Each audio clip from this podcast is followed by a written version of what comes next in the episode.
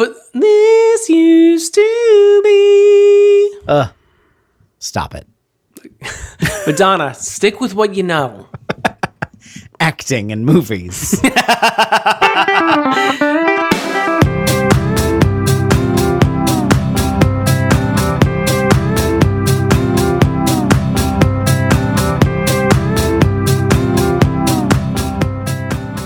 Welcome to Your Inner Childhood Idiot, the podcast where we look back on things from our childhood and see if they're any good. My name is DJ. Hi, DJ. I'm Damon. Hello, Damon. We're uh, Business continuing, only now. We're continuing our journey through 1992, I guess. Ah, yes. What were you doing in 1992? I was being 10. Classic you. We're talking about A League of Their Own, starring Tom Hanks, starring Geena Davis. Wow, what with the man first? Interesting. Rosie O'Donnell, uh, Lori Petty, Garry Marshall, Lori Petty, that guy, John the guy, Lovitz. Jon Lovitz. Garry Marshall. Did you already I say already Garry Marshall? Garry Marshall. Sorry, sorry. I What's already, that guy? I already What's mentioned him too early, and now you want to mention him twice. Who's the guy who's like the handsome guy, the Harvey Bar guy, but who's not Harvey? That's what Who's I said. That, guy. Oh, he's that guy. Yeah. Why'd they kill that guy? Why they? He's the guy who was Edward David Strathairn. David Da- Strathairn. Da- yeah. David Strathairn. David Strathairn. There's your correction. The guy who I always think is Scott Glenn, but isn't. Oh. Okay. Scott Glenn is a more skeletal David Strathairn. This seems like a you problem. Two very anonymous actors. Uh, Here's the thing. Mm-hmm. This movie fucking rules. And I'm a little scared to come at it critically because I'm afraid that I won't have anything to say. There's probably enough sincerity in this movie that we can we can always go that route. Oh, where yeah. I love taking anytime- down a few sincere Yeah. moments. But uh, this has been a favorite movie of mine uh, since it came out. I love it. Even though you hate funny. baseball. I also love baseball, so that Oh, checks that's out. what I, I always remember that you and baseball are somehow linked, but I always just assume No, that you're you thinking hate of- baseball, but it's you love baseball. You you you're thinking of uh, World War II. I hate World War II because Mussolini was right. Mussolini was right. Mussolini was right. Made the trains run on time. I love that. Like, first of all, what the fuck are you talking about? How late are you people? Also, not that big of an ask. I think I feel like we don't have to do all the fascism just to make sure the trains run on time. just get them a, ro- a watch. I feel like we don't have to ally ourselves with white supremacists just to keep this train schedule Nope. accurate. Listen, do you want the train there on time or not? we got to do all this other stuff. Just other stuff, aka the Holocaust. Just being complicit. Good lord. Um, Good tape. A League of Their Own is a story of a, a women's baseball league based on the real women's baseball league that started uh, while the well, most of the men were serving overseas during World War II. It's a it's a comedy. It's it's got elements of drama. It's got Geena Davis. It's got Tom Hanks. You we've all- don't. I'm we just already saying. did the list earlier. I'm just saying Madonna. Did we even say Madonna in our list? we did, and now we've done it twice. And we Pe- don't forget Lori Petty, Lori Petty's great. Tank Girl herself, Mm-hmm. Station Eleven. Other movies, I'm sure. This is uh, uh this is not peak Rosie O'Donnell. This is pre talk show Rosie O'Donnell, though, right? This is pre-talk show, but post VH1 uh, comics half hour. Rosie Right. O'Donnell. Right. I love this movie. I don't know. I don't know what else to say. It's got You're doing good. of- You're keeping it tight. You're not. It's not seeming flabby or or just rambly. You're doing great. It's got a line, a lot of lines that I quote all the time. Mm-hmm. Has anyone seen my new red hat? Piss on your hat. I don't know why that's one I quote all the That time, is but a it very is. specific It line for very specific. Like you can't even just use it for hats. You have to do it about red hats. A shout out to my friend Natalie, who uh, I quote this uh, movie all the time with. It's just, it's just great. What do you have to say about it? I'm gonna allow you to talk now. That seems like Being I was like my. Pauline Kael who like tried to take down this movie uh, when it came out. And you're like, what do you have to say about it now that it's a classic? You son of a bitch. Um, here's what I have to say. I also remember seeing this movie. I also will give it a silent thumbs up on a podcast. I was counting things, but it Oh, like okay. a thumbs up. Yeah. I also remember seeing this movie. I also remember enjoying this movie, despite despite DJ not being particularly fond of sporting events in general and baseball specifically. Nor chocolate bars. Not a fan. Fermenting cocoa beans? No, thank you. It's never going to catch on. Here's what I have a memory of, and here's where I'm going to come down. They call me the hammer. You know how they Yeah. call me the hammer. Get- I'm going to come getting down ready on this it. movie. Get ready. At least in the cable edit for this, when you'd catch it on TNT, much like our last show, My Cousin Vinny, it's one of those movies that was just on TNT 36 hours a day. Mm-hmm. They did this weird thing where to make it fit on our old timey 1990s television sets, rather than just cut off the sides or like do widescreen, they do a digital pan. Have Ah, you ever yeah. experienced this? Oh, yes. Yeah. And I, this was the first movie where I noticed it. I can't, I can't, I don't know what if it was specifically this movie, but it was the sensation of being seasick in your living room. Can we even really It's blame this movie for it? This is really Turner Network this television. is the memory I have of A League of Their Own. Please don't ruin it for me. It's so weird and unnerving that it, I didn't like watching this movie when I would catch it on cable. Another thing I want to say about this movie, and this is a place where a lot of movies fail, but this movie succeeds. Old lady casting of its young ladies. but with Geena's voice coming out of old lady Geena, It's unsettling. There's a bit of an uncanny valley, but I have to hand it to the Don't for that. casting of that lady. yes. she looks like an older Geena Davis. If Geena Davis hadn't just turned her head into a silicon globe, which is, seems to be the avenue she's chosen to go on. Yeah. But the casting of her and uh, Lori Petty's character, Lori Petty, third time's a charm on the name drop, and even like old Madonna. It's like it's like Candyman. great. She's going to show up and Is she a three times or a five times like Candyman? Ooh, that was one Candyman. That's three Lori Petties, one Candyman. We have to keep track. I may even say a Bloody Mary, so we'll have to keep in the separate scoreboard for So that. wait. Do you have a spreadsheet open? do you? So does it count if I say it because it's the same broadcast? No, I think it has to be. I have to say Candyman. That's two each of the five times. Now, what about Beetlejuice? So we've got Beetlejuice, Candyman. Okay, so now we now you have a Beetlejuice going. I have two two of them, and then I have two. and I have one Beetlejuice. That's two. Candyman. That's my second one of that name. I think four. That was close. Three seems oddly tight. Like think- Candyman, I appreciate that's four. Oh Um, shit! I, I appreciate that because it's a little looser. Like you wouldn't accidentally say his name five times. Whose?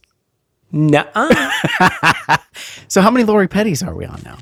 Because that's three. For you're think. on. Is that your third? Oh yeah, so. she's going to be in your bathroom mirror. Oh jeez.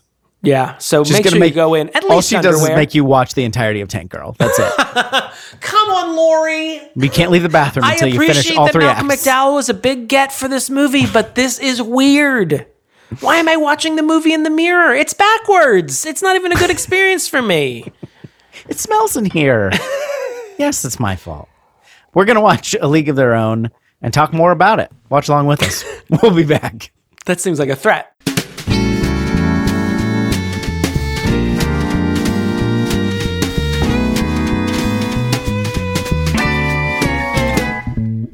Hot tamale mama, do we have a deal for you? You you can you okay, pitch some other uh, exclamations. Go ahead. I mean, I, a- uh, you know, who doggy? That's one. Couldn't you say that? Big Top Pee Wee, we got a ham dinger today.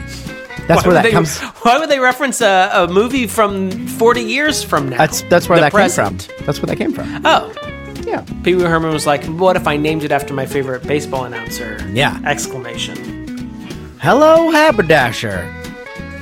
We're about to have a barnstormer today. We got a sale for you. You can you can support the podcast over at uh, Patreon.com, which I don't know what that means because it's the 40s. But I've been given this copy and I'm gonna read it dutifully. Ah, boys overseas want you to support the Patreons, whatever that means. Patreon.com slash your inner child is an idiot. You can um, support the podcast at a low level where you uh, get your name read in the credits, a slightly higher level where you get your name read in the credits uh, by professional broadcasters like me and Damon. I don't know. I lost the the accent and the thread at the same time. But keep going. Oh, paper clips and tomboys. This is garbage, but I just wanted to continue. Well, kiss my motorized horse and carriage. You really nailed the time period that this is set in, where they're gets- still terrified of cars coming down the street. Look, anything uh, pre 1980 is a little fuzzy for me. I disco was in the 40s, I think. I don't know. Oh, doctor, I start my car with a crank and Nixon just resigned. It's a humdinger of a 1942 day.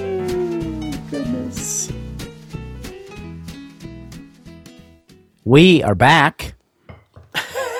we watched And a we've league, seen things according to your league. tone of voice. a league of their own. Penny Marshall, Tom Hanks, Geena Davis. I almost said Kit Harington, but I meant uh, Kit Harington. Lori Petty playing Petty Kit Harington. as Kit Harington. But only in the Eternals, not in not in the Game of Thrones, just in the Eternals for some reason. Yeah, he was he he played himself in the uh in Game of Thrones. Played by Right. Petty in the everybody knows that. I would like That's well documented. Go I'm ahead. synopsize. I Please. this. Okay. Uh, we see an old woman reuniting with uh, her former baseball team. It's it's uh, it's an older uh, Dottie Henson, but she flashbacks. She sees the baseball diamond, thinks, "Hey, this used to be my playground," and then she flashes back to when it was her playground because the boys are at war. They're overseas fighting Nazis. They can't play baseball. They've been conscripted. Const- conscripted. They've Conflicted been constricted. constricted. Constricted. And uh, we still need baseball, obviously. The morale, we can't have the morale going so low. What did the Roman emperor say? You got to have the gladiatorial, the Colosseum, and the bread, bread and bread and games, or whatever they they would say. Not even war would stop baseball, which I think is true today, you know, in, in our modern era when only labor negotiations will stop baseball. The So, only uh, unions that still function, and then police unions, football unions. So we see the formation of the All Americans Girl Professional Baseball League. We are our heroes, Kit and Dottie, the sisters. They they join the league. They meet a, a group of lovely characters and their their new manager, uh, Jimmy Dugan, played by Tom Hanks. They uh they take the world by storm. Well, the country by storm. Well, regions of the country by storm. And uh, uh, they they uh, they show they show them, hey, gals, they can play baseball too, and well, and how and uh, we see we see them get all the way to the World Series, and by this time, Kit has been traded to uh, an opposing team. They play each other in the World Series. Last play of the game, Kit bowls over Dottie, the catcher, and she lets go of the baseball. Kit becomes the hero after spending her whole life overshadowed by her big sister Dottie. She gets to be the hero, lifted up. She's the hero of the game.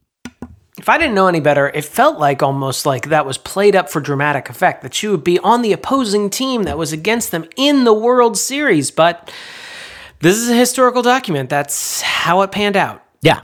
And uh, then we get to uh, fast forward to a, a 30 to 40 minute epilogue uh, where we see uh, Little as- tension in the voice. them there. as- Little tense.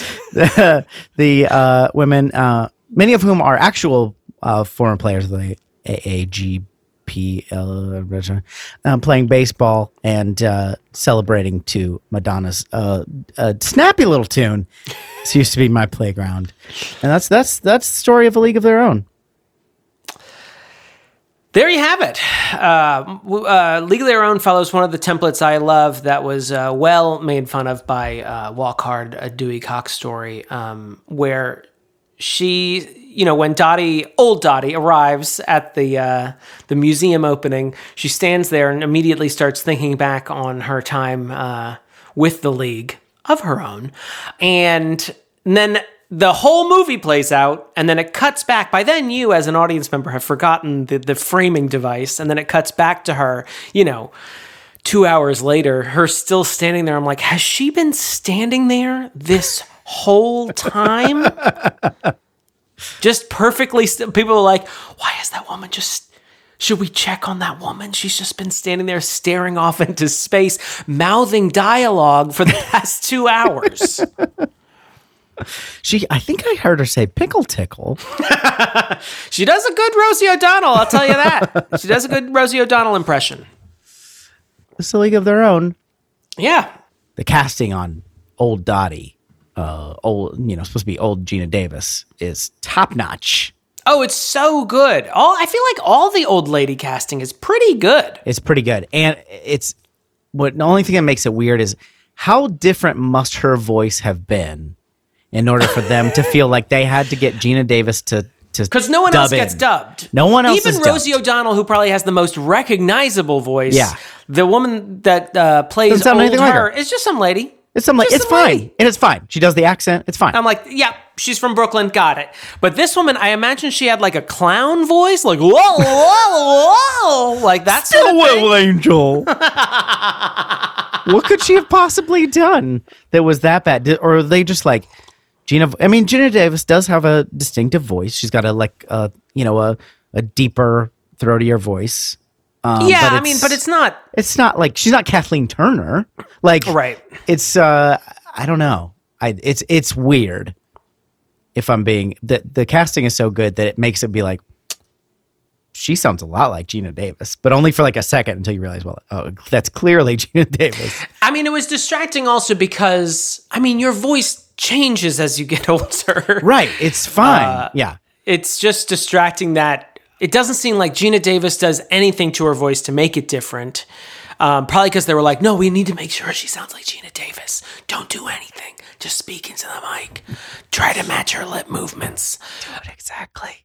It's just, and it seems also kind of stiff and weird. It's really, it's really distracting. And it, it's like the Hall of Presidents a little bit.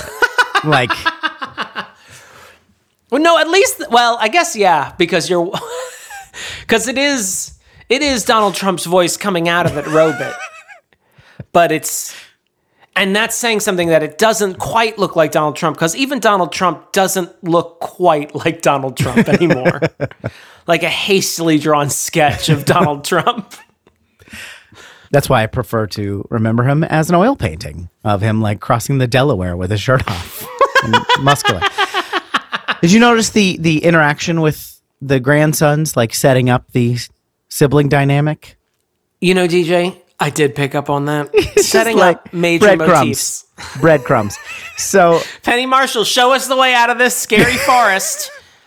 so as as uh, Elder Dodley is Dodley. Dodley. Is that his name? Is that canonically his name? as Elder Dottie is leaving the house with her daughter, she interacts with her grandsons and they're playing basketball. And she has a little talk with both of them. She talks to the older one and says, you know, be be nice to your, your little brother. Make sure that he, you know, let him shoot. Let him shoot too. And then he's when the little one comes over, he says, "Kill him." It's cute. What do you think? Uh, how do you think that weighs in to our conclusion? Are we there yet? Let's let's wait. I don't know. I just want to. feel like that's going how to come does into that play. weigh into our conclusion? I mean, of the movie, not of our conclusion about. How does the boys playing basketball weigh into my conclusion about the movie? Is that the question that's being posed to me?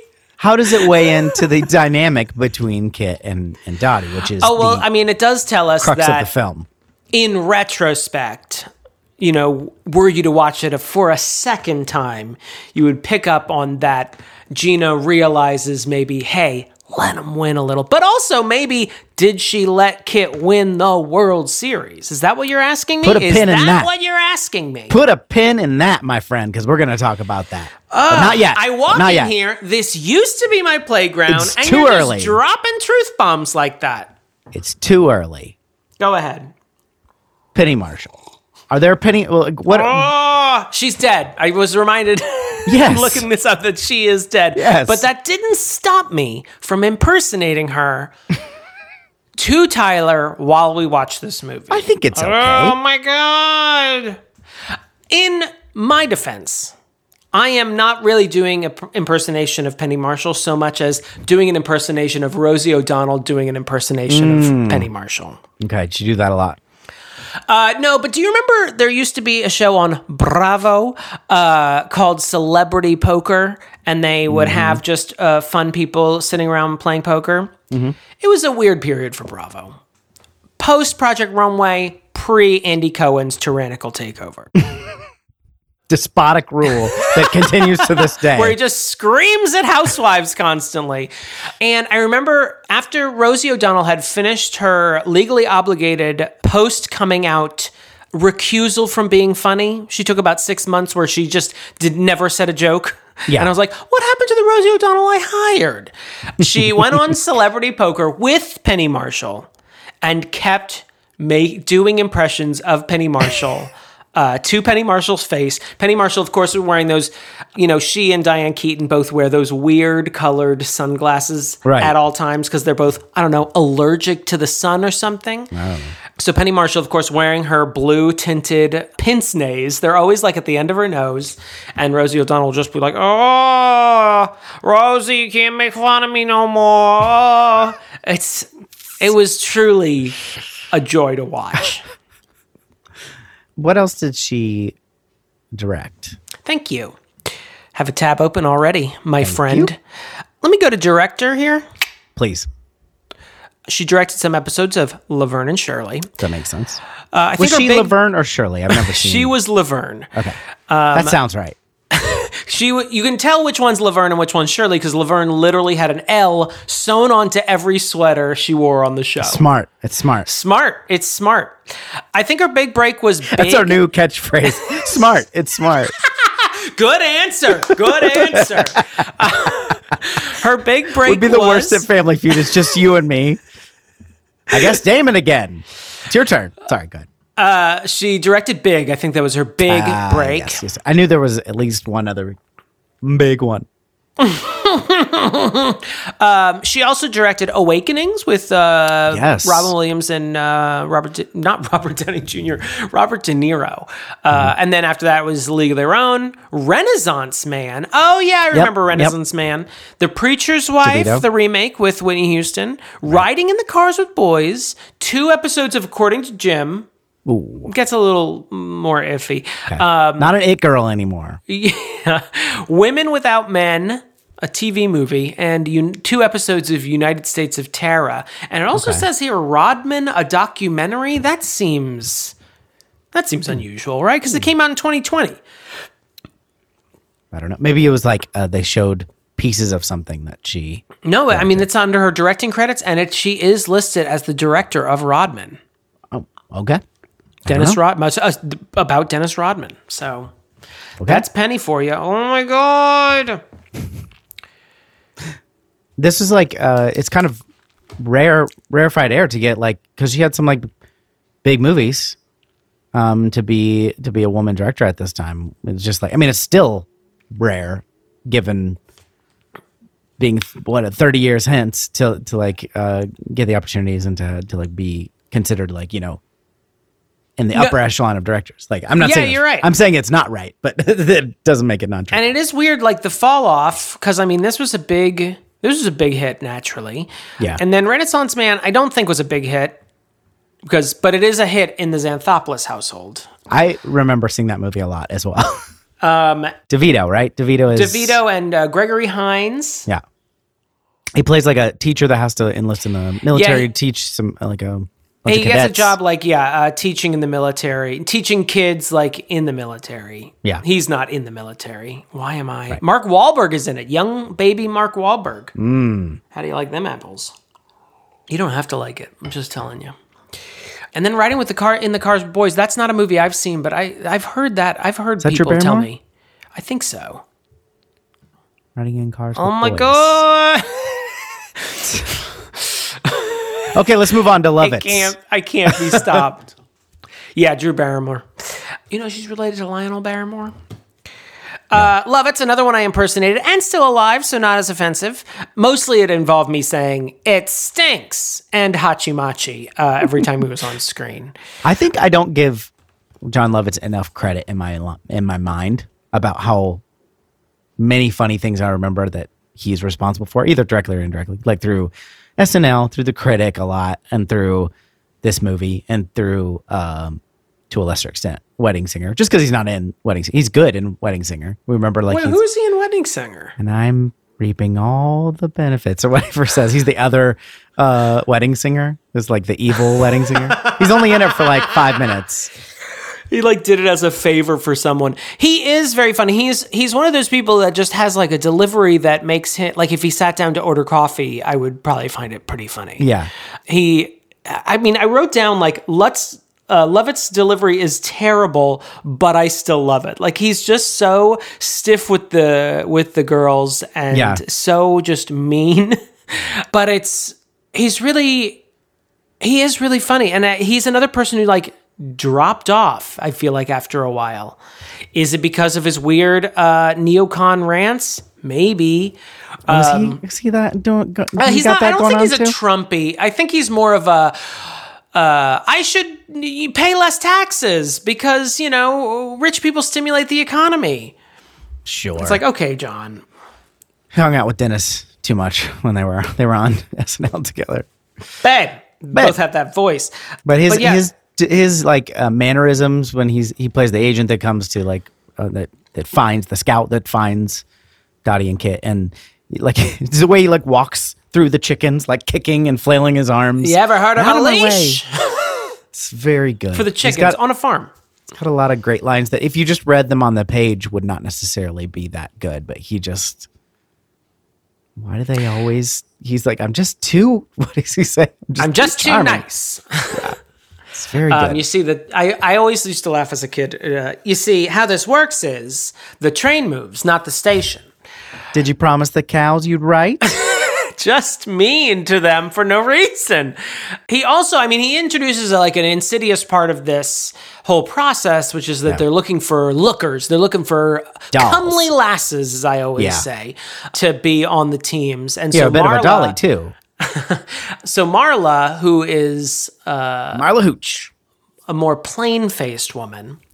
Uh, less traditionally attractive. He doesn't want her, even though she like hits like multiple home runs while she while Yeah. they're watching her play. And uh, speaking of that scene, when they introduce Marla Hooch, I'm very thankful they introduce they include that scene because Marla Hooch, if that scene was not included, would have just been a punchline the entire movie. Yeah. and uh, I do appreciate that they at least include that, and they also give her like a little arc with a with a boy Nelson. later on. I'm singing a Nelson. I said that all the time. I I had had to be you. Oh oh oh. The way she points, doing 40s karaoke to the band. Uh, it's that is one of my favorites. Supremely uncomfortable playing Yes. the music with her because uh, we get a, a very sweet scene with her father, who I, I'm guessing that her mother died very young when she was very young, and the the father's like, "I raised her as a boy because I didn't know any better, and uh, please take her, go, take her to go play baseball." And then Marla first is nervous to go, and he's like, "You got to go because there's nothing here. Go, Yeah. go where s- things happen." Which, Um, you know, it's a I was just in- scene. Fort Collins a few weeks ago. There's a lot of stuff there. It's great. like what? There's Torchy's Tacos. Huh? Um, there's What's that? Uh, was one of my favorite restaurants, uh, the Colorado Room. It was probably around in the 40s. all established in 1939. So Yeah. they would all been there. Marla, you have no excuse. You don't have to leave if you don't want to. Just stick around. Marla No, Senior, don't talk badmouth your town. Yeah. She was named after her father. That makes sense. yeah, that's a, it's a touching little moment. I think that um, there there are a lot of uh, moments in the, this movie that are played for that are played earnestly, and those are both it, both at the same time effective and the worst parts because it's like um, you know how you have a tendency to like get got by something as simple as like a commercial if it's Yeah. like Get It's- got. it's one I of those things. sometimes you caught by- feelings. You sorry, I was trying to sell you, Sweet ad. trying to sell you Ivory soap, and you got got. it's almost like they play the right music and they say the right things, and you still you water up a little bit. But even as that's happening, you're like, okay, This- Yeah, there, there's a scene when Marla is uh, she's waving goodbye to her father on the train, and as she's, I mean, the train is one of those '40s trains, perfect, like like s- silver sides, and the American flag is reflecting onto Mm-hmm. Yeah. the train, and, I'm and the music is swelling. The music. Hans. Oh, I mean, we're Hansi. getting to flood levels. Like I had to put on my wellies, and I was getting sandbags because that music was swelling constantly. It was a little out of control, and there was a moment at one point where Tyler was like, "Do you think the music's?" About to swell, and I, and, and I was like, I think the music's about to swell because you could sense it, like it was like a the Jaws theme, but like for maudlinness. Yeah, there's um, while we're on the music, there's there's a lot of montages, which you know I love a Taj. I love Oh a good yeah, Taj. But there's a lot of montages set to like there's there's a couple, but the the the main montage is like when they're practicing and it's got the like sing sing sing sound of like Yeah, there's a lot of like 40s swingish, uh, jazzy numbers in here. I really like that. Just want to give just want to give Hans Zimmer some credit for that. No, there are. Uh, yeah, I mean uh, the f- the 40s ish elements I liked, and then the 90s ish elements I didn't care for. Right. Yeah. In it's terms an of the interesting like intersection. We have like the the famous trailer scene where you know they try to throw a, a baseball at Dottie's head. Yeah, And Rosie and catches uh, with Madonna uh, have a. Geez, let's go bit of a- practice. She said that. for that. I really like. I just like the way she says that. she just grabbed Rosie it. again. I mean, sort of again reminding me like why Rosie was so great. I mean, She's great. she's really funny. Um, She's just naturally very fun. Like just things she said. I mean, she really plays up the New Yorkness in her voice, and she's just naturally really funny. So she makes every scene she's in is great. and it's clearly like they kind of like played to her Rosie O'Donnellness, like, and she's, you know, she's like kind of cantankerous and like quick to anger. And at one point, Tomboyish, one might say. yeah, at one point, others might say. one point she gets in a uh, fight with Kit, and was it Evelyn says she reminds me of my husband. Don't start with me, Kit. Don't start. I remember uh, watching this. I remembered that Rosie and Madonna went on the offensive uh, talk show circuit wise um, when this was coming out. I remember they did a joint appearance on Arsenio, if that sets us in. Wow. the history of America. There was none more nineties. And I look at the album and I'm like, could this be more 90s? And no, the answer is no. This could be no more 90s. They were very, but they were very, they got very close on this show, on this uh, movie, filming this movie.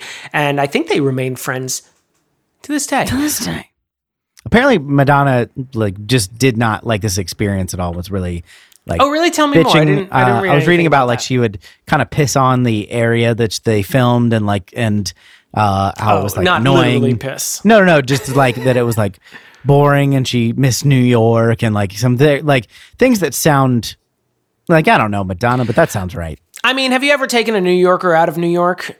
Yeah, that's You want to yeah. shoot yourself in the fucking head. This is They're also the like- worst. It's also like uh, pretty peak Madonna too. Like this is '92. I mean, this is like just after Vogue, right? Because that would have been Yeah, like that would've been or 90. 91. 90. Yeah. So like, you know, she's like one of the biggest stars in the world. It's like you know Lady Gaga in in A Star Is Born. Like that was that. It was like that. I think actually it would have been more. Pe- it would have been if Star Is uh, Born had been made in 2010 instead. Like, That's a like- good point. Yeah. when we're still like, who is this woman? Yeah.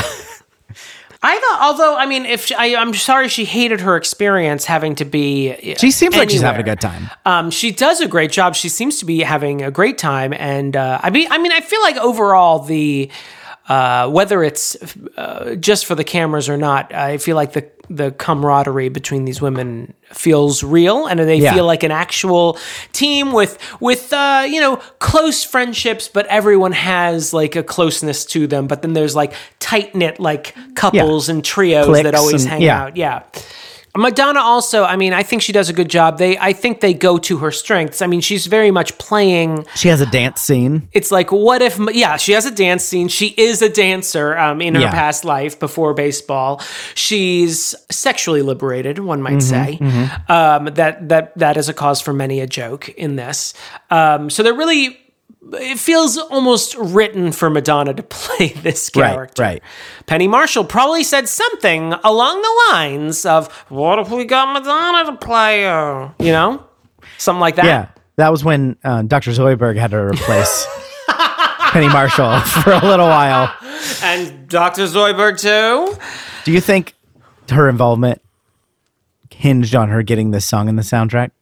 Or it was just they knew the song was just so good that like she already had that. She's like, you know, I already wrote this song about baseball. Maybe we could uh, put it in this movie.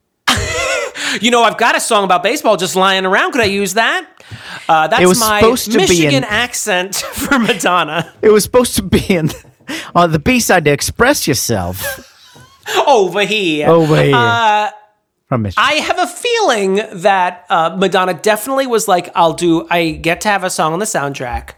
And I have a feeling that they found the most Oscar Beatty song Yeah. that they could possibly find for her to sing. It's a very, I mean, we can save this for the end, but like, it's a very weird song for Madonna to be singing. Don't you? It's a very un-Madonna song for one. It seems barely at the very lowest register of her. yeah, it was like range. it was written for Is like that too much to ask? yeah. It's yeah. very weird, and it's It was actually so written for maudlin, Jon much Lovitz. like other. So it was weird. Is that too much to ask? That was a pretty good Lovitz. Thank you. He's a very good. He's very. Uh, he knows that comedy lives in the pauses, the awkward pauses between words. I often use a lot of lines from this. You want to get them out of the way? You want to just sort of. I don't I don't know if I can do all of them, but there's um, gracefully and grandly. I do that all the time. That's when they're um, getting from, uh, yeah, when they're getting lessons. cultured. Yeah. And then uh, What is that? What is that called? charm charm school. Charm School. Yes. She's she amazing. Looks Like, like, the goddamn Joker. She's got a very Deranged. expressive face, and also, I mean, she does that when she says and she just looks whew, it's intense. don't slurp. don't Don't slurp. It's very charming. Um, it also made me wonder, like, what are we learning here when they're just uh, sort of walking across the room, like almost doing elephant trunk arms as they how to move how I'm to like, move what is gracefully how to just move gracefully which the opposite of what marla does where she just basically does a hitler salute and then run back down. it's very very funny uh the the montages are are where the the the money is here because we got the learning how to or like you know the tryouts Mm-hmm. montage and then we got the the the charm beauty school montage and then we got the we'll get to the newsreel later which is my favorite Leave the audience wanting more, DJ. we have Well, we uh, also have when they start to realizing that they need to get more fans, they start upping their sort of Yeah. tricks, yeah catching it behind their back, catching it in their hat, doing, Doing the splits. splits. kissing boys, catching a hot dog in their mouth catching a hot dog in their mouth, um, lots of things like that. throwing baseballs at Hitler. Not ending segregation, but just merely acknowledging segregation. That was part of a uh, Yeah. a montage. That was Do you want to address that? I thought that was like, is this supposed to be like Rosa Parks throwing out the first pitch? But no, it's like they had they acknowledged that you know there would have been a segregated section, and the baseball like goes over near the segregated section, and the woman like overthrows Dottie and, and hits. um Betty the- Spaghetti. No, it's not Betty Spaghetti. It's the the blonde. Uh, Oh, the southern girl. one. And it's, ow, she threw so hard it hurt her hand Hurt her behind arm. the gloves. Uh, the And gloves the- in this movie are very bad because they often catch and then shake their hand as if it hurts. And then that woman uh, sort of uh, wisely, sagely, Sagely. nods. Yeah. Um, and then goes back. And it's like, it's in the mid. What's weird about it, there's a lot of things that are weird about it. And uh, I want to acknowledge we are two white guys talking about this. But what's weird about it, it's in the middle of a sort of comedy mon not a comedy montage that's more the newsreel but like it's a wacky montage where they're doing all these tricks and stuff and then there's just like a point where penny marshall's like what if we acknowledge segregation and then they you know there's this scene and then they're like wow black people can play baseball as well back to the wacky tricks. And it's Yeah. just this awkward moment where there's part of me that's like, I don't want to, I don't like that it's in there because it's just like sort of acknowledging it, but not. Not really saying anything. I guess it is saying something. It, it is. It's not doing anything. It's a very like white liberal in the 90s thing to do where I'm like, I just want to acknowledge this. We're not going to do anything. We're not going to address it. None of the characters are going to do anything about it. It's just going to be this 30 second thing where you where we just sort of acknowledge the reality. But then there's another part of me that's like, but I also don't want to take it out because I at some level I appreciate that they acknowledge it. It just seems like very sort of I guess ham-fisted is the way I would put it. It's Well, just sort of like it's an crammed earn- in there. It's another earnest moment, right? It's like it just happens to be a more like charged one because we're talking about segregation. Like so just like, you know, with the moment with Marla and her dad, just like the more serious moments throughout the movie, it's like an emotional thing, which is what this movie does the worst. It just feels very clumsy, I guess. It's yeah, it's a little it's a little clumsy. And then the the the woman that throws the baseball and that that the group that she's with, and then the band at the Sack of Suds are literally the only people of color in this whole thing. And I mean, it's true, like yeah. you know they're living in a segregated um, United States, so like certain I don't know I don't like have a suggestion on what they should have done differently. Right. Um. So yeah, it's it, it's very ham fisted and it's it's weird, and you have to acknowledge it that it's like, and especially in the middle of that montage, yeah, it's it's very weird. But you know, these are my in laws. They can't hear nothing. I wrote that down as well. I, I said, God, I miss Garry Marshall. He brother work. is, as a kid, I didn't know who he was. Um, of course, Penny Marshall's brother. Whenever he popped up in a movie, which was often because he got a lot of these little bit parts, he was also a director in his own right. He always like hit it out of the park. He had this very, uh, he always sort of played an uptight, tended to be a fairly rich guy who talked very loudly and in long uh, strings of thought. In Soapdish, he has a very similar role where he is like the head of the network. And me and my brother would memorize. He has like two scenes in Soapdish where he just talks for like three minutes straight in just crazy monologues about how the ratings on this soap opera are going in the toilet. The guy at my country club said it should be called The Sun Also Sucks. Uh, he he's just a great guy who like comes in. You might also call him a pinch hitter. Just come in, knock Mm-hmm. Yeah, a few yeah. uh, grounders out of the park. You don't Sure, knock grounders yeah. out of the park, but uh, unless there's like a hole maybe in the wall, you could knock the grounders out of the park, right? If there's like something wrong with the fence, It would maybe. have to. yeah, I guess. Yeah. anyway, my sports metaphors are clumsy, one might say, ham-fisted. Like a few grounders into ground rule doubles. But he's always a treat whenever he shows up in a movie. He showed up in Hocus Pocus. He's probably my favorite part in Hocus Pocus, a Mm. movie I notoriously hate. But they get they get introduced at the same time. Harvey and uh, Tom Hanks is like he introduces him, and like uh, basically Tom Hanks plays an outsized role in this movie, and he plays. Uh, it- it's it's interesting like how late into the movie he comes because it's like a good I don't know what like a 25, like, 30, 30 minutes. minutes, yeah. yeah, and uh, so he's a, a washed up uh, player. He's not old. He's just like been injured and he's a drunk. And uh, I guess he had it. We we learned through exposition that he had an opportunity to manage, and you know was a fall down drunk, and now he's getting another chance to to coach at the uh, professional girls baseball league, which is you know a joke to him. He shows Right. up drunk to the first game. That's some good And many subsequent games. yeah, until he starts to realize, hey, these gals can play. Yeah. I did write down. There's a good line from one of the announcers. I don't remember if it's Squiggy or not, but uh, the the the Rockford Peaches win their first game or one of the games, and uh, the guy says, "Jimmy Dugan, that master strategist," um, and then later it's revealed that he scratched his balls for half an hour during the middle Yeah. of that game. He sleeps throughout the entirety of his first game um, because. Harvey essentially says, all you have to do, you come out of the dugout, you wave your little hat in the air, uh, and that's it. Like, that's all he's there for, is just to sort of like And that's what be a get. face that people Kiss can my recognize. ass. Kiss my big hairy ass. This is a very good one. This is, I mean, I think we know like Tom Hanks is like a really um, great actor. And I mean, this is post Philadelphia and Yeah. pre Forrest Gump, perhaps. But uh, he's still sort of well better known as a comic actor at this point. This is a really good performance though, because it's really very against type. He is playing a fairly is- unlikable man. This is pre Philadelphia, which I think Oh, would have okay. been that was ninety three. So this was like his.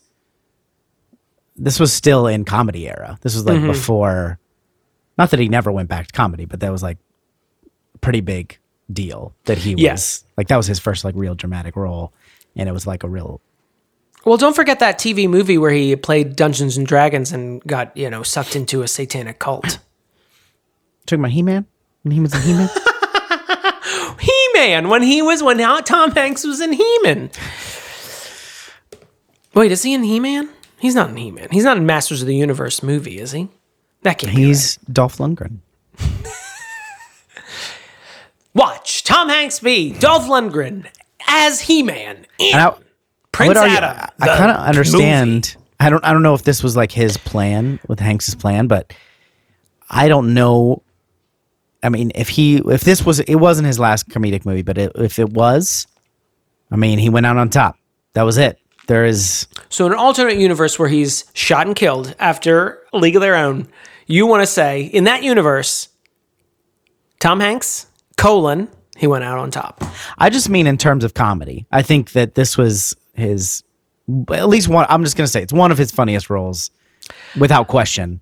I would argue his funniest role. He's very, very funny in it. He's Yeah. so. I don't know what's wrong with me, but people who are angry and shouting, Oh, and mostly shouting. angry for absolutely no reason, just make me laugh. one of the best shouters in the business. Truly, truly, just screaming at people. It's very charming. What I like is that, I mean, I feel he is sexist, obviously, because he thinks that women playing baseball is a joke. But he's never lecherous or like creepy. He's just like, this is stupid. At some point, I mean, I think the most lecherous thing he says is like, girls playing baseball? No, you you have sex with girls after the game. You don't watch them play the game. Yeah. It's stupid. Or I can't remember exactly what he says, but something to that effect.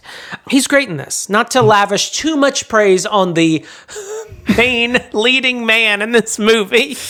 Well, they they he just gets so many moments, and mo- most of the my favorite ones are are yelling. Like uh, one that I noticed this time that I kind of didn't like. I remembered, but wouldn't have put in my top five just because I didn't remember. it, Which is when he was passed out on the bus, and the bus driver has had enough of Stillwell of one of the girls, like uh, little. Um, Evelyn's little annoying kid who like puts his uh, like hands over the driver's eyes, and the driver reasonably quits, leaves him on the side of the road, runs away, somewhat reasonably. I want to say if someone put their eyes over my face while I was driving on a empty c- country road, the first thing I would do is probably not steer the wheel wildly. I just want to say this. This is just a nitpicky thing. I probably hit the brakes. Yeah, just hit the brakes. Bring the they bring the vehicle to a standstill, shoot the child, Yeah. which is still legal in 1941. Right, you could just do that. But uh, it was weird, really weird that he just starts steering wildly, as if the completely straight as an arrow road would suddenly have a bunch of hairpin turns in it. Just We because the remember there was also- over the. Chocolate guy's on those hands, so he probably had some pain. But he also throws dirt in the the uh, the chaperone's face, which that's that's assault. That's not cool. That seems un- uncool, uncool, man. Uncool. I, I, you know what? I'm gonna stand up for women and say, "Hey, man, not cool." Mr. Gusatelli shan't be returning. and then she wakes up, Mr. Dugan. Um, this is her uh, tour de force as well. This scene. Truly. And then he makes out with her and then freaks out Thinking that he's waking up next to a woman. I guess he maybe is more uh, lecherous than I. that's the most said. lecherous thing i think and then he's just bewildered has no idea what's going on then they're like lou quit and then he goes who is lou Funny. Um, I did write that uh, amazing that they brought Margaret Hamilton back from the dead to Yeah. play the chaperone. And then he makes the exact same joke after I wrote that, where he says, I loved you in The Wizard of Oz. So fuck you, Tom Hanks, 30 years ago. That's Um, my joke. I did write down, uh, no wonder they call her All the Way May after Madonna got a home run in one of the. The new, maybe that's in the newsreel as well. oh the newsreel okay so we have to talk Do you want to just talk about it? Yeah, so there's like a PSA newsreel of the like a little film strip you would see would have seen just talking about the league, and it's clearly like staged. Like you see the girls like running out of the dugout, and they're all like awkwardly looking at the camera. It's It's it's, really so great. It's so brilliant. perfect. And they have a lot of like weird stuff. Like they'll show someone throw a baseball, and they keep just like glancing at the camera. and the the woman's like uh, uh, Alice, I think is the one of the girls. She like slides into a base, and then they say like, "But that's no reason to let your makeup go bad." And so she has to like put powder on her nose, and she's like, you can She's tell awkwardly this was not her it, yeah. And then my favorite is uh, Helen. She uh, This was my favorite as well, I believe. they Go have on. her, you know, oh, and she ne- never loses time to earn. Always has time to make coffee, and she's pouring the, what the umpire's coffee, and then Yeah. she looks at the screen and just mouths. Coffee I had never noticed that before, and I couldn't stop laughing. Why would she mouth coffee? And then my favorite, which is they then have a extreme wide shot of Marla. She's far so far away you can't see her face. And then they said, "And how about Marla Hooch? What a hitter! what a league!" We said that all the time. What a hitter! What a league! Like when something's awkward, you just say, "What a hitter! What a league!" It's a very funny film strip. I do like old timey film strips. They, uh, as a Simpsons fan, I immediately recognized that it was Harry Shearer doing the voice, the announcer of the of the um, film strip. He has a very he's he has that Phil Hartman like old timey voice thing that Yes. H. Jon Benjamin suffers from it. Uh, Phil Hartman had it, and Harry Shearer has it, where they all sound like they are straight out of 1943, ready to announce something. I love it. Can we, you know, we've been talking a lot about the men. We all love Harry Shearer. We all love Tom Hanks. We all love Squiggy. Um, should we talk about the scads and scads of women in this movie, or should we just keep talking about the men in it? What are you talking about? We talked about Rosie O'Donnell. We talked about. Oh, we did talk about Rosie Madonna. O'Donnell. I feel like we've been talking a lot about Jon Lovitz and Tom Hanks. No, I, it's true. I think that, and of um, course Penny Marshall. So, yeah, we talked about Penny. Mar- Get off me. We You're talked right. about. You're right. I'm not getting on you. I'm getting on us. no, I think I think that's fair. It's also, uh, to be honest, those are the we went over most of the mostly comedic characters, and the main roles are you know Geena Davis as Dottie, and then um, Lori Petty as Kit, and they are not really funny, and they're not supposed to be. Like Well, I don't they think are- they're like doing a bad job, but Right. They are also especially, I mean, it's important to remember they are the two women to whom this playground used to be. You know? Right, right, Like right, they right. used to own this playground. Mm-hmm, so I think that's important to get out of the way right at the off. And also, Dottie, uh, as soon as Bob comes back from the Bob, played by another uh, excellent male actor, Bill Pullman, your favorite. Bill, doesn't Charisma anybody? black hole of Bill Pullman? I felt myself like being pulled off the couch into That's why the they called him Pullman. the chasm of where his charisma used to be. Bill, doesn't anybody have any missiles? Pullman. Put it on his tombstone. so Bob comes back from the war later, and and she is like, "Hey, I'm done. I, you know." I've been through this traumatic thing. I was just playing baseball because he wasn't around. Now I'm going to go home, leaving her teammates, pretending like baseball isn't important to her. And uh, I get the impression that maybe it actually wasn't. I mean, like, she's obviously very good at it, but it seems like, I don't know, like this movie wants us to be like, see, it really was special to her. And she does come back, and it says, oh, we only made it as far as the Grand Canyon, then turned back. But she misses six games of the World Series. Like, they made it. she didn't just like turn around. No, That's- yeah. I mean, she, uh, That's like a day or two drive at most. she. This is probably one of my biggest qualms with the movie is that Geena Davis is our ostensibly our lead. I mean, she, I think she Yeah. shares that with Kit, um, but she is, I think, even more the lead than Kit. And I have I. I've learned a new word called presentism, and I appreciate that they don't do they don't sort of make her into presentism is where you have like a period movie and people are talking about issues of the time in a way that they wouldn't have Right. then they talk Right. about it like we would now so there's part of me that appreciates that she is sort of i feel like a realistic woman of the 1940s who's like you know, I'm working on a farm. uh, My husband is, you know, away and I want to have kids. My goal is to get married to him and have kids, or else she's already married to him, but have kids. And, and that's, that's what my life I want it to be. But it's hard for me that, that she is our main character because she's naturally very talented, which of course drives Yeah. Kid up a wall. Right. I called her Kid, but I meant Kit.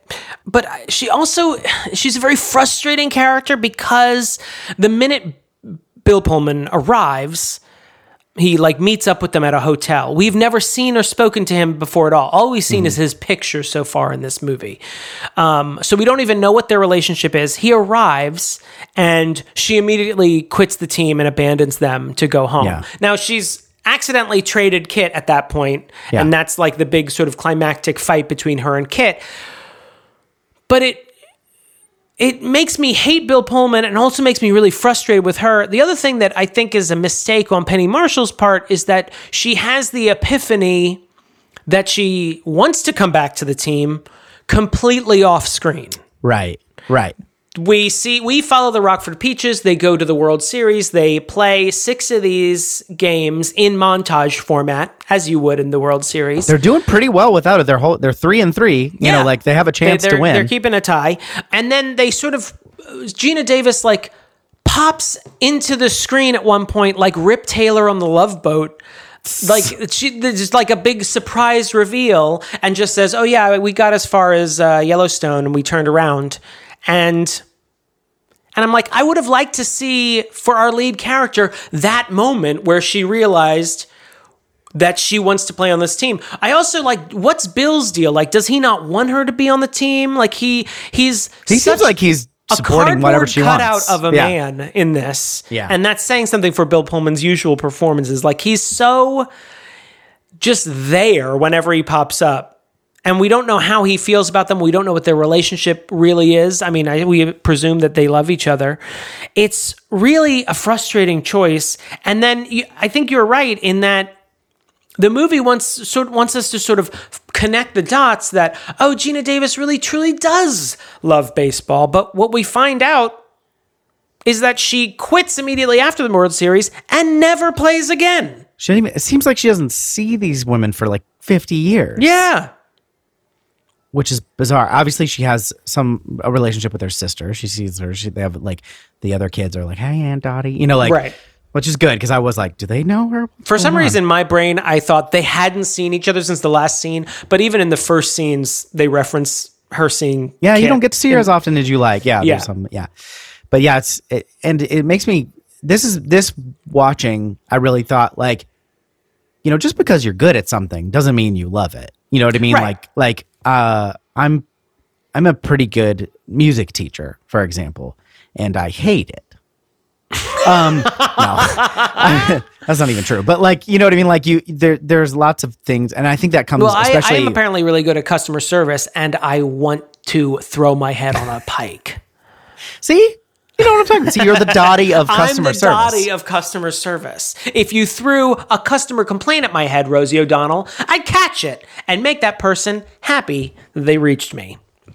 And this this makes sense too. Like that that she would have a little sister who really does love baseball. Who like Who's like not really who's not as like just naturally talented like they would show up to uh, a tryout and kit like wants this more than anything and dottie doesn't really even care she's there because her sister wants to go and of course they they both make it so it's you know obviously they're both talented enough to to make this league but like i don't think she owes anybody anything. I mean, she it's kind of a dick move to leave in the middle of the season, but also this is a pretty serious circumstance. He came home, she had just found out Betty Spaghetti's husband died. She was like traumatized by that. And then she That's a good finds out, point. and and Bob comes home and he's got you know he's in a cast. He's gonna be okay, but like he's been injured, and uh like you know that's that's probably And she hadn't talked to him rough. in three weeks prior to that. She hadn't heard from him at all. ride. Like, and I'm sure you got to imagine. I mean, not to fill in too much for the movie, but like how many other people's husbands or people that she knows have died in this war. It's an awful. Sure. You know, it's World War II. You know, like, Heard of it? Yeah. No, I mean So- that's not. I I, I think I, I. What's frustrating about it is she feels very real. Yeah. She and Kit both feel very real, um, but I find them frustrating in very unique ways. And I think the the most frustrating thing about Dot, Dottie is that I don't see that scene. I feel like that scene is missing of watching her realize she really does love playing the game. She wants to play with these girls and turn around at at Yellowstone or whatever national park Right, she yeah. turned around in. And I, it's just like I think it's just a mistake on the movie's part not to show us that and instead follow Jimmy Dugan around. Like, no, that? put me with Geena Davis and Bill Pullman. Um, Kit, Well, also on the other hand, or do Yeah. you want to say anything about? I was going to move on to No, Kit go real quick. go to Kit, and then I'll, we'll hit on. something else. Kit might be one or two notches too bratty for me. I feel like if I Yeah. could just, as a younger child, um, and someone who is furious anytime anyone's better at me at, at anything, um, I, I very much sympathize with Kit, um, but she she she Lori Petty, and I think Lori Petty does a great job in it. Um, I feel like though she is so bratty that I have trouble like rooting for her, and when she gets traded, I'm like, oh, whew, thank God she's gone. Yeah, yeah. Well, not it's not super clear how old she's supposed to be. Like they're clearly somewhat close in age, and I would imagine. And I I think Geena Davis just looks older. She's taller, and she's supposed to be older. But is she supposed to be like four years older? She's supposed to be three years. You know what I mean? The I impression they're- I, got from this movie is that these women should be in their young, in their early twenties, and at the risk of being a man saying this, neither of these women look like they are in their early twenties. Yeah, they look like women in their late twenties or early thirties, which is a very different scene when they're um, sniping at each other, racing each other on the farm, which is Yeah. cute. But then when you know Kit's kind of being bratty it's a less uh, savory affair. Yeah, it seems like she's being like oh, an insane person when it says she's maybe 20 or something. You know, like and that would make more sense, but it's not really clear. It doesn't really matter, but it would it does I think make a difference for their character if you're like, "Oh yeah, she is just kind of like a she's the little sister." I also do to push back on my own point a little bit. It does happen that you like when you're around certain people you kind of regress. Like Yeah, I, yeah, you that's know, I become the little brother. I'm 40 and I can still be the little brother to my sisters, you know, if I'm around them. So like I can kind of understand that. And that's part of why it was probably really good for her to get a, out from under Dottie's shadow by going to the other team, even though it was really painful and she missed all her, her friends and stuff. Like she got to be the fucking MVP of the World Series. True. And like, uh, that's, I don't know, it's pretty amazing. Plus, I also have a feeling, and the movie doesn't really show us this, but I get the feeling that she really excelled once she was separated from Dottie. Right. Um, yeah. You know, another feeling you can have when you are the younger sibling. It's Right. like, oh, I can sort of come into my own now. I did want to say.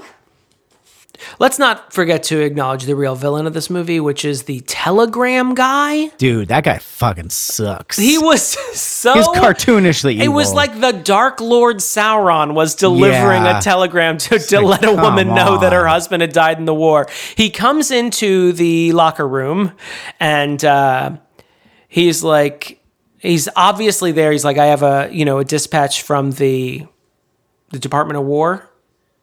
Is that what the War Department?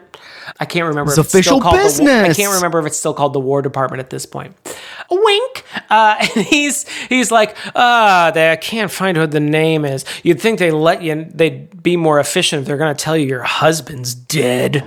Yeah. He's just he might like might as well have just grown a handlebar mustache at that point and then tied the woman, the new newly minted widow, to a train track. It Yeah. was so deranged. I'm like, this is only something that would happen in a movie. Stop it. Stop it, movie. Stop it.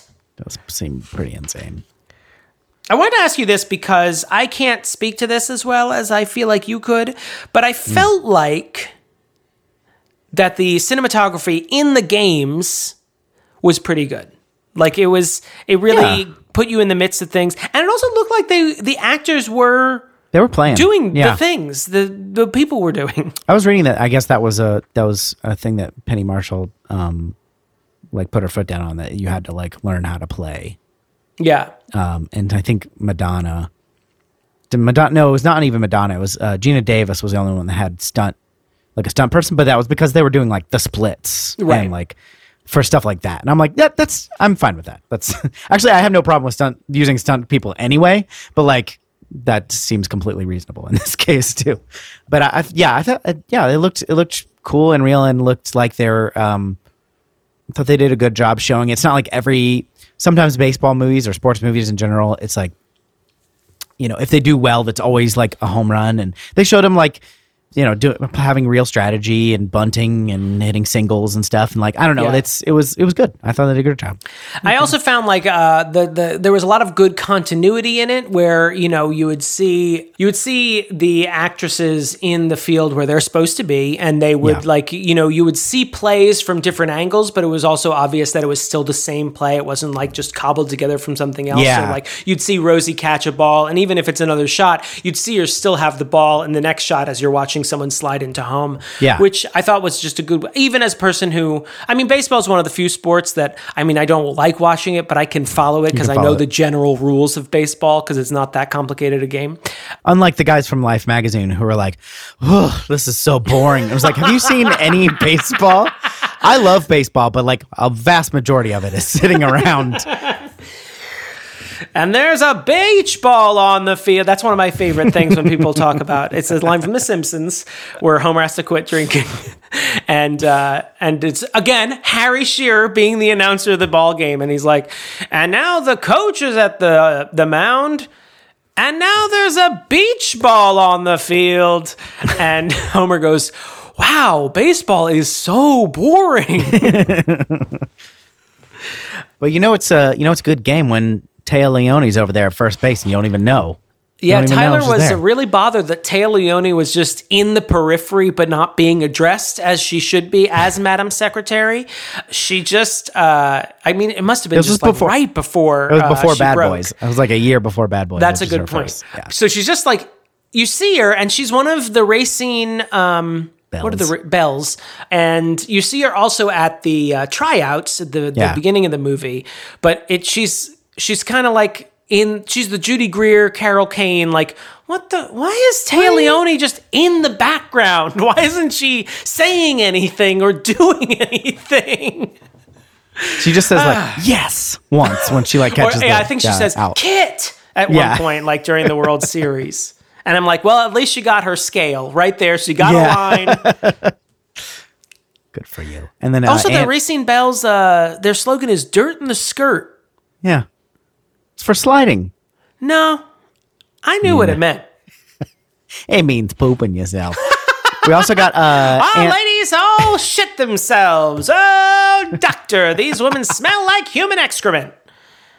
we also got Ann Cusack is in this. She's the lady who can't read. Is she the third Cusack, the long lost Yes. Cusack? Yeah. That not reading thing is again, I mean, back to the earnest things. It is very maudlin. It's very forced. It's again like sort of like, I mean, it's kind of like the segregation thing where it's like, why is this here?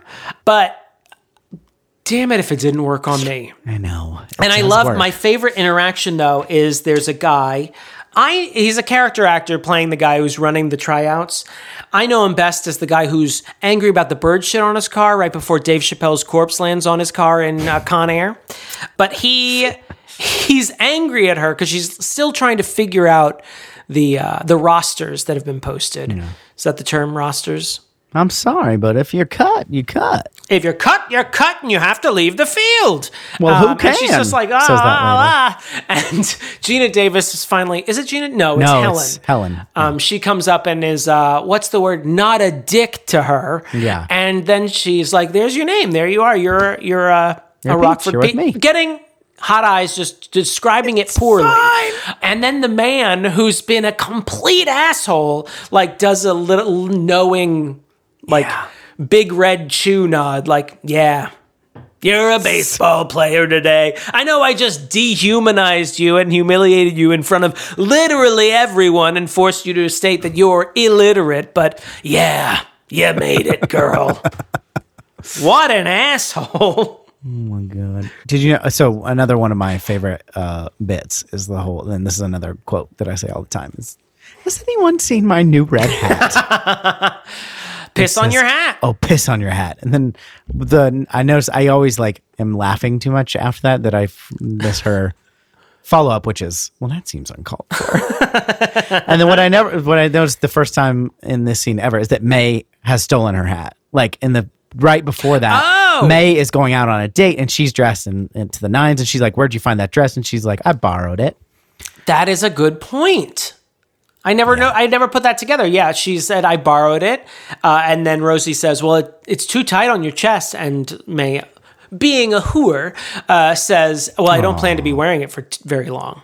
I'm surprised you get dressed at all. I remember when just for that scene, Shaggy plays Rosie O'Donnell. Uh, but yeah, she's wearing a big, big old red hat too. Very clever. and there's also like uh, just another Hanks moment, probably the one that makes me laugh the most, which, which is when so the first time he yells at Evelyn for missing the cutoff man, and then that's the where the there's no crying in baseball, and then the umpire yells at him, and then he says the just this is not the phony moment, but the the umpire says perhaps you chastise her too vehemently. And then he says he looks like a penis. And then he gets ejected. But then later in the World Series, she missed the cutoff man again. And uh, he he's just shaking with rage and invites Helen o- uh, Evelyn over and just he's like shaking his hand, just like he doesn't say anything. He just shakes. he while he says, "Yeah, I noticed you're missing the cutoff man again. That's something I'm gonna need you to work on before next season." And then she uh, she says, "Okay, thank you." And then and then as she's thanking him, she, he's like doesn't want to, her to talk and just like, "Got it, okay, got it, so good." That he energy plays is just, angry very well. I mean, uh, he he does it also very realistically. As someone who, when I am angry, I do not want anyone to talk. Um, right. And uh. I remember, I think I talked about this. Accurate. Uh, I think I talked about this in the Burbs, but he has a great scene in the Burbs where he is woken from a mid-afternoon nap, uh, and uh, he goes, "I'm just lying here with my eyes closed in the middle of the goddamn afternoon, trying to get some goddamn sleep." Like actually, like so mad that he's like starting to cry because he doesn't know how else to express his emotions. It makes me laugh all the time because it's so realistic that I've been so tired that I just want to cry uh, that I've been woken up. He's great. Did Dottie let go on purpose? I had never thought that until this very day, this very viewing of A League of Their Own, O L O T O. I had to look at my note. Okay, got it. Alato. Alato is what it spells. Yeah, we're all Alato heads here. Um, yes, I mean, I think, uh, I don't know. I feel like this movie is an enjoyable movie, but what it isn't is a subtle movie. Right. So I have a feeling I like the version where Kit won on her own. Yeah. But there is part of me that's like, it's a little bit more interesting if Dottie's like, I don't give a shit. Here you Yeah. go. I'm gonna quit anyway. I I got to make babies with my husband. I think that there's, you know, it's it's a movie that doesn't give you the actual answer to that, and I think there's enough evidence that you could say, you know, the, what what Dottie says to, the, Ah, to her mm-hmm. grandkids at the beginning, and just the relationship, how she evolves, how she actually feels like I'm gonna move on from this, but you know, this is something for Kit, and this is important to her. The relationship is more important than you know than baseball. I think there's enough evidence that you could argue for it. I don't think that's what happened. I think that Dottie was trying to play her best. I don't think she like if she was trying to let Kit win, you know, she wouldn't have Come back. she wouldn't have like she was struck out instead of you know what I mean. Like it would have been easy to you know get struck out by Kit, who is a good pitcher. You know, Or she also wouldn't have gone to the pitcher and say, "Hey, throw the high, Throw throw, high ones fast and high." Yeah. she can't not hit at them because Yeah. she's an idiot. My sister's a fucking moron. yeah. There's I mean you know there could have been hesitation because she didn't want to hurt her sister or whatever, but she did let her bash into her. So I don't think it was that. You know what I mean? Uh-huh. Like I think again, I think you could you could make the argument, but I don't I don't think that's what happened. I think I think it just, Kit did her own. That's my thing. Good job, Kit. Want to go to the verdict? Uh, yeah, I think so.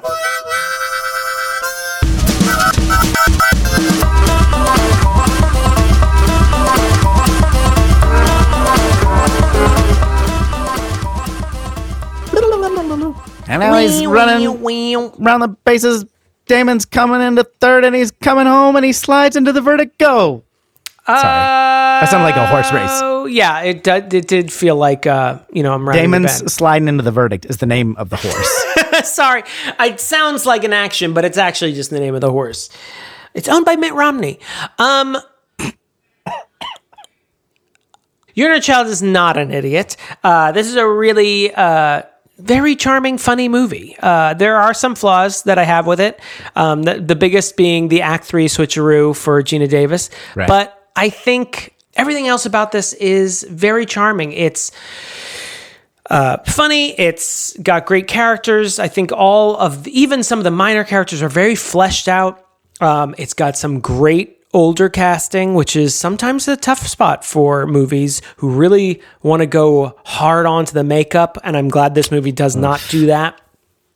yeah, if this were made now, they would have had not. They wouldn't have necessarily had Geena Davis do old makeup. They would have had Geena Davis as the old woman woman do like like a slightly like a Jessica Chastain in the Tammy Faye Bakker movie. Like make her like cheeks. cheek implants.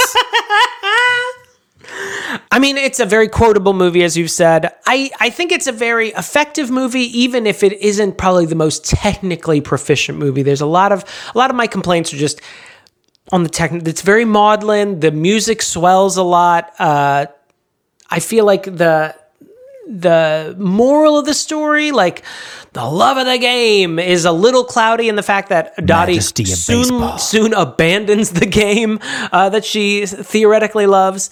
I think that, uh, and I think there are some parts where it, it tries to be very um, pointed and is sometimes very clumsy. The end epilogue is a little bit long. You could say that. And it's so long. I mean, it's. I feel like it's obvious why it's long because it's clear that a lot of these women are actual players from Yeah. the league. I forgot to mention that one of my favorite lines from the movie, uh, one of my most my favorite ironic lines from the movie is when they're walking into the museum. A woman says, "Look, they have a women in baseball thing up there," and Tyler screamed out, "Yeah, it's why you're there." You're attending the opening of the exhibit. It's a great movie. It's a good movie. It's a great movie. Go ahead. Yeah, I, let's, let's start with the ending. It's it's too long. Um, I think you could have given. Lord of the Rings. Yeah, I think you, and, and you know I actually really like they the, they show one of the women like playing a baseball game over the credits. That's fine. That's not what I'm talking about. That's great, and in fact, it's a good use of of space because something's going on, and it's just different shots of it. You're not like watching a game and like the you know you're just watching different shots of of of a game, and the credits are rolling. That's great. You, I think I think it's wonderful that the women that actually you know played some of these roles and played in the league, got some screen time, got a couple of lines. I think that's all great. But it's like 20 minutes long. like it's ridiculous.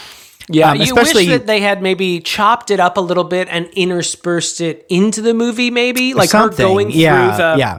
exhibit and seeing pictures and those triggering new scenes, maybe. Right.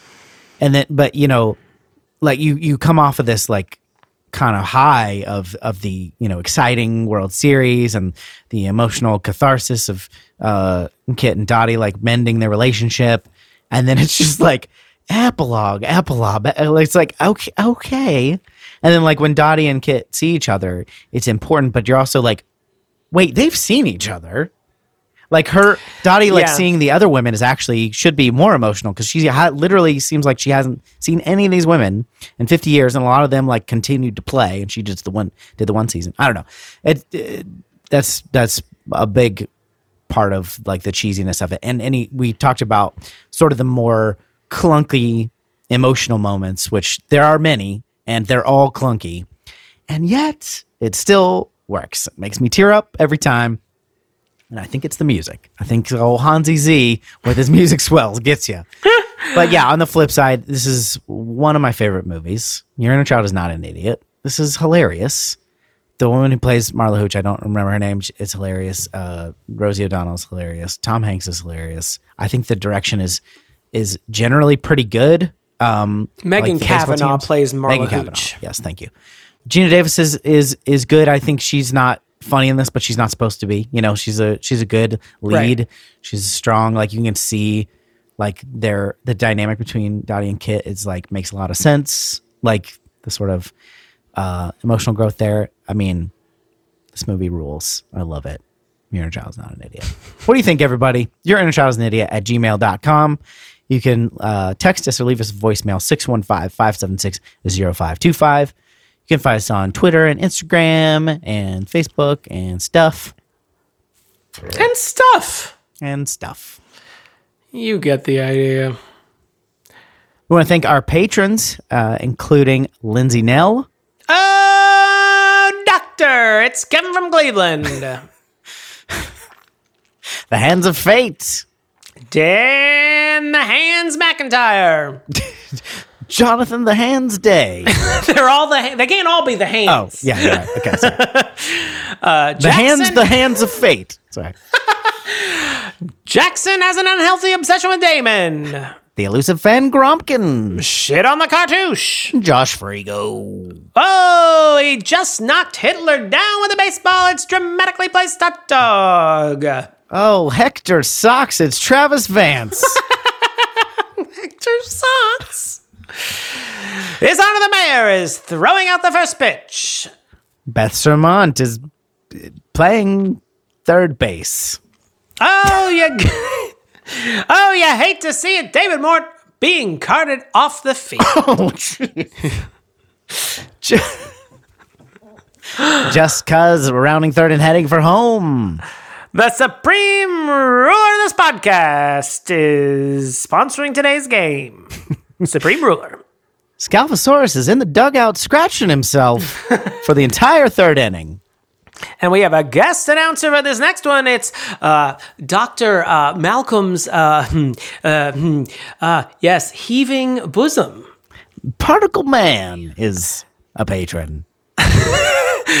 Captain Jean Luc Picard is making it so. Damon's Australian accent is uh, ordering a hot dog. Ju- You know, they don't have those in Australia. and T. Smith is coming in to relieve the pitcher. Karen Kurd, hit the showers, Karen. You're not pitching well. and they can see that one all the way in Fort Wayne. That's the Zesty. Jeremy Powlin is stuck in right field, out with the Stuck. dandelions. Literal- literal-. And Larista Maestro the Feistro. That's not a play on words. Feistro's not anything. Heather Southpaw Tuggle, Southpaw. That's the term of the game, use. MVP. Good job. Thank you all very much. If you want to support like them, patreon.com slash your inner child's an idiot, and we'll read your names stupidly like we did that our friends that we just read. Thank you all very much. Thanks for watching the show. Um, we're just gonna um, uh, Damon's gonna uh, write a new baseball song, um, Ugh. just like Madonna did. I'll give you some.